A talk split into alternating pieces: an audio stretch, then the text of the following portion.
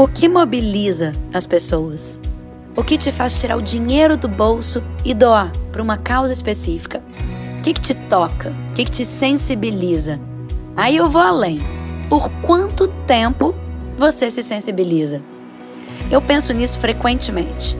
Como eu estou muito próxima de campanhas de arrecadação e em contato com pessoas que também dependem do engajamento de outros para tirar os sonhos do papel, talvez seja mais fácil me sensibilizar. Eu sei da importância de cada doação para cada causa e o quanto cada projeto impactaria a vida de outras pessoas e até mesmo de uma comunidade, de uma cidade, de um país. Mas se não estamos diretamente envolvidas, se apenas ouvimos dizer, não dá match. E o que faz o nosso coração balançar? Eu, particularmente, acredito que o brasileiro é muito solidário e está disposto, sim, a tirar parte do que tem para quem precisa, mas só quando o bicho pega. Quando rompe uma barragem, quando um morro desmorona, uma cidade alaga, rapidamente vemos aquela corrente do bem brilhar os olhos. Mas é preciso agir rápido.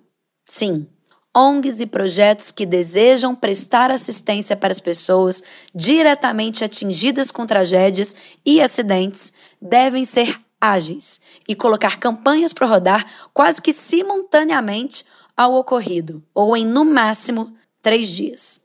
Infelizmente, é preciso aproveitar a comoção no ar, as lágrimas que ainda escorrem e o peito apertado para conseguir arrecadar.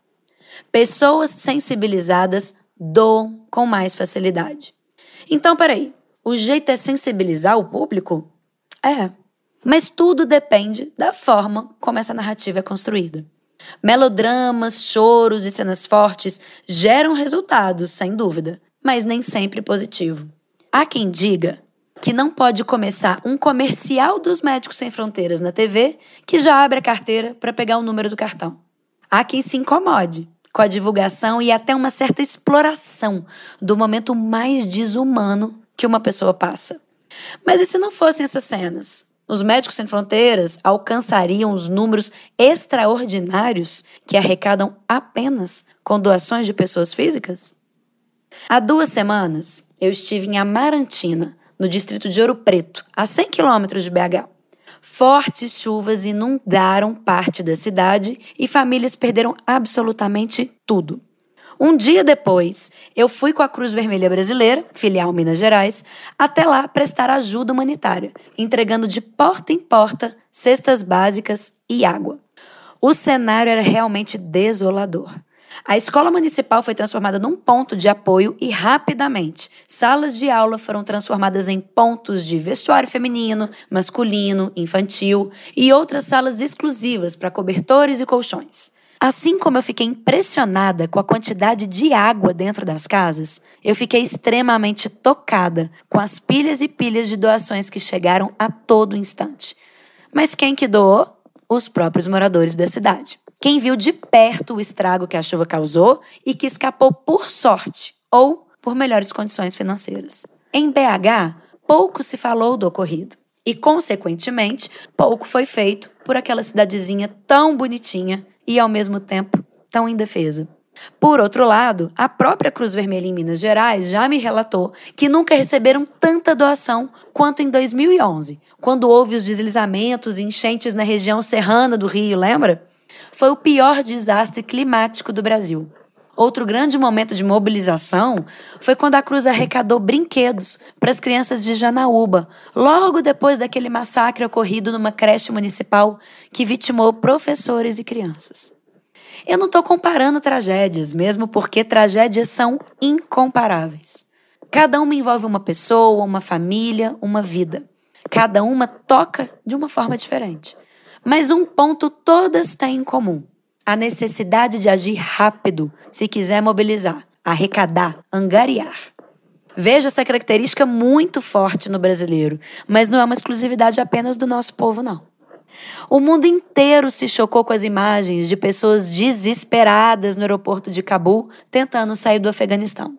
Ver aquelas pessoas penduradas no avião me tirou literalmente o sono.